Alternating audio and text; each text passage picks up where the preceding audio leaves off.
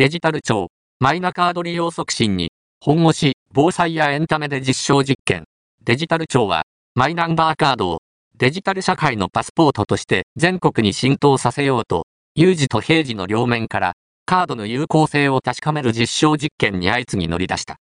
防災分野では、大規模な広域災害に備えて避難者支援業務をデジタル化する効果を検証する実験を実施。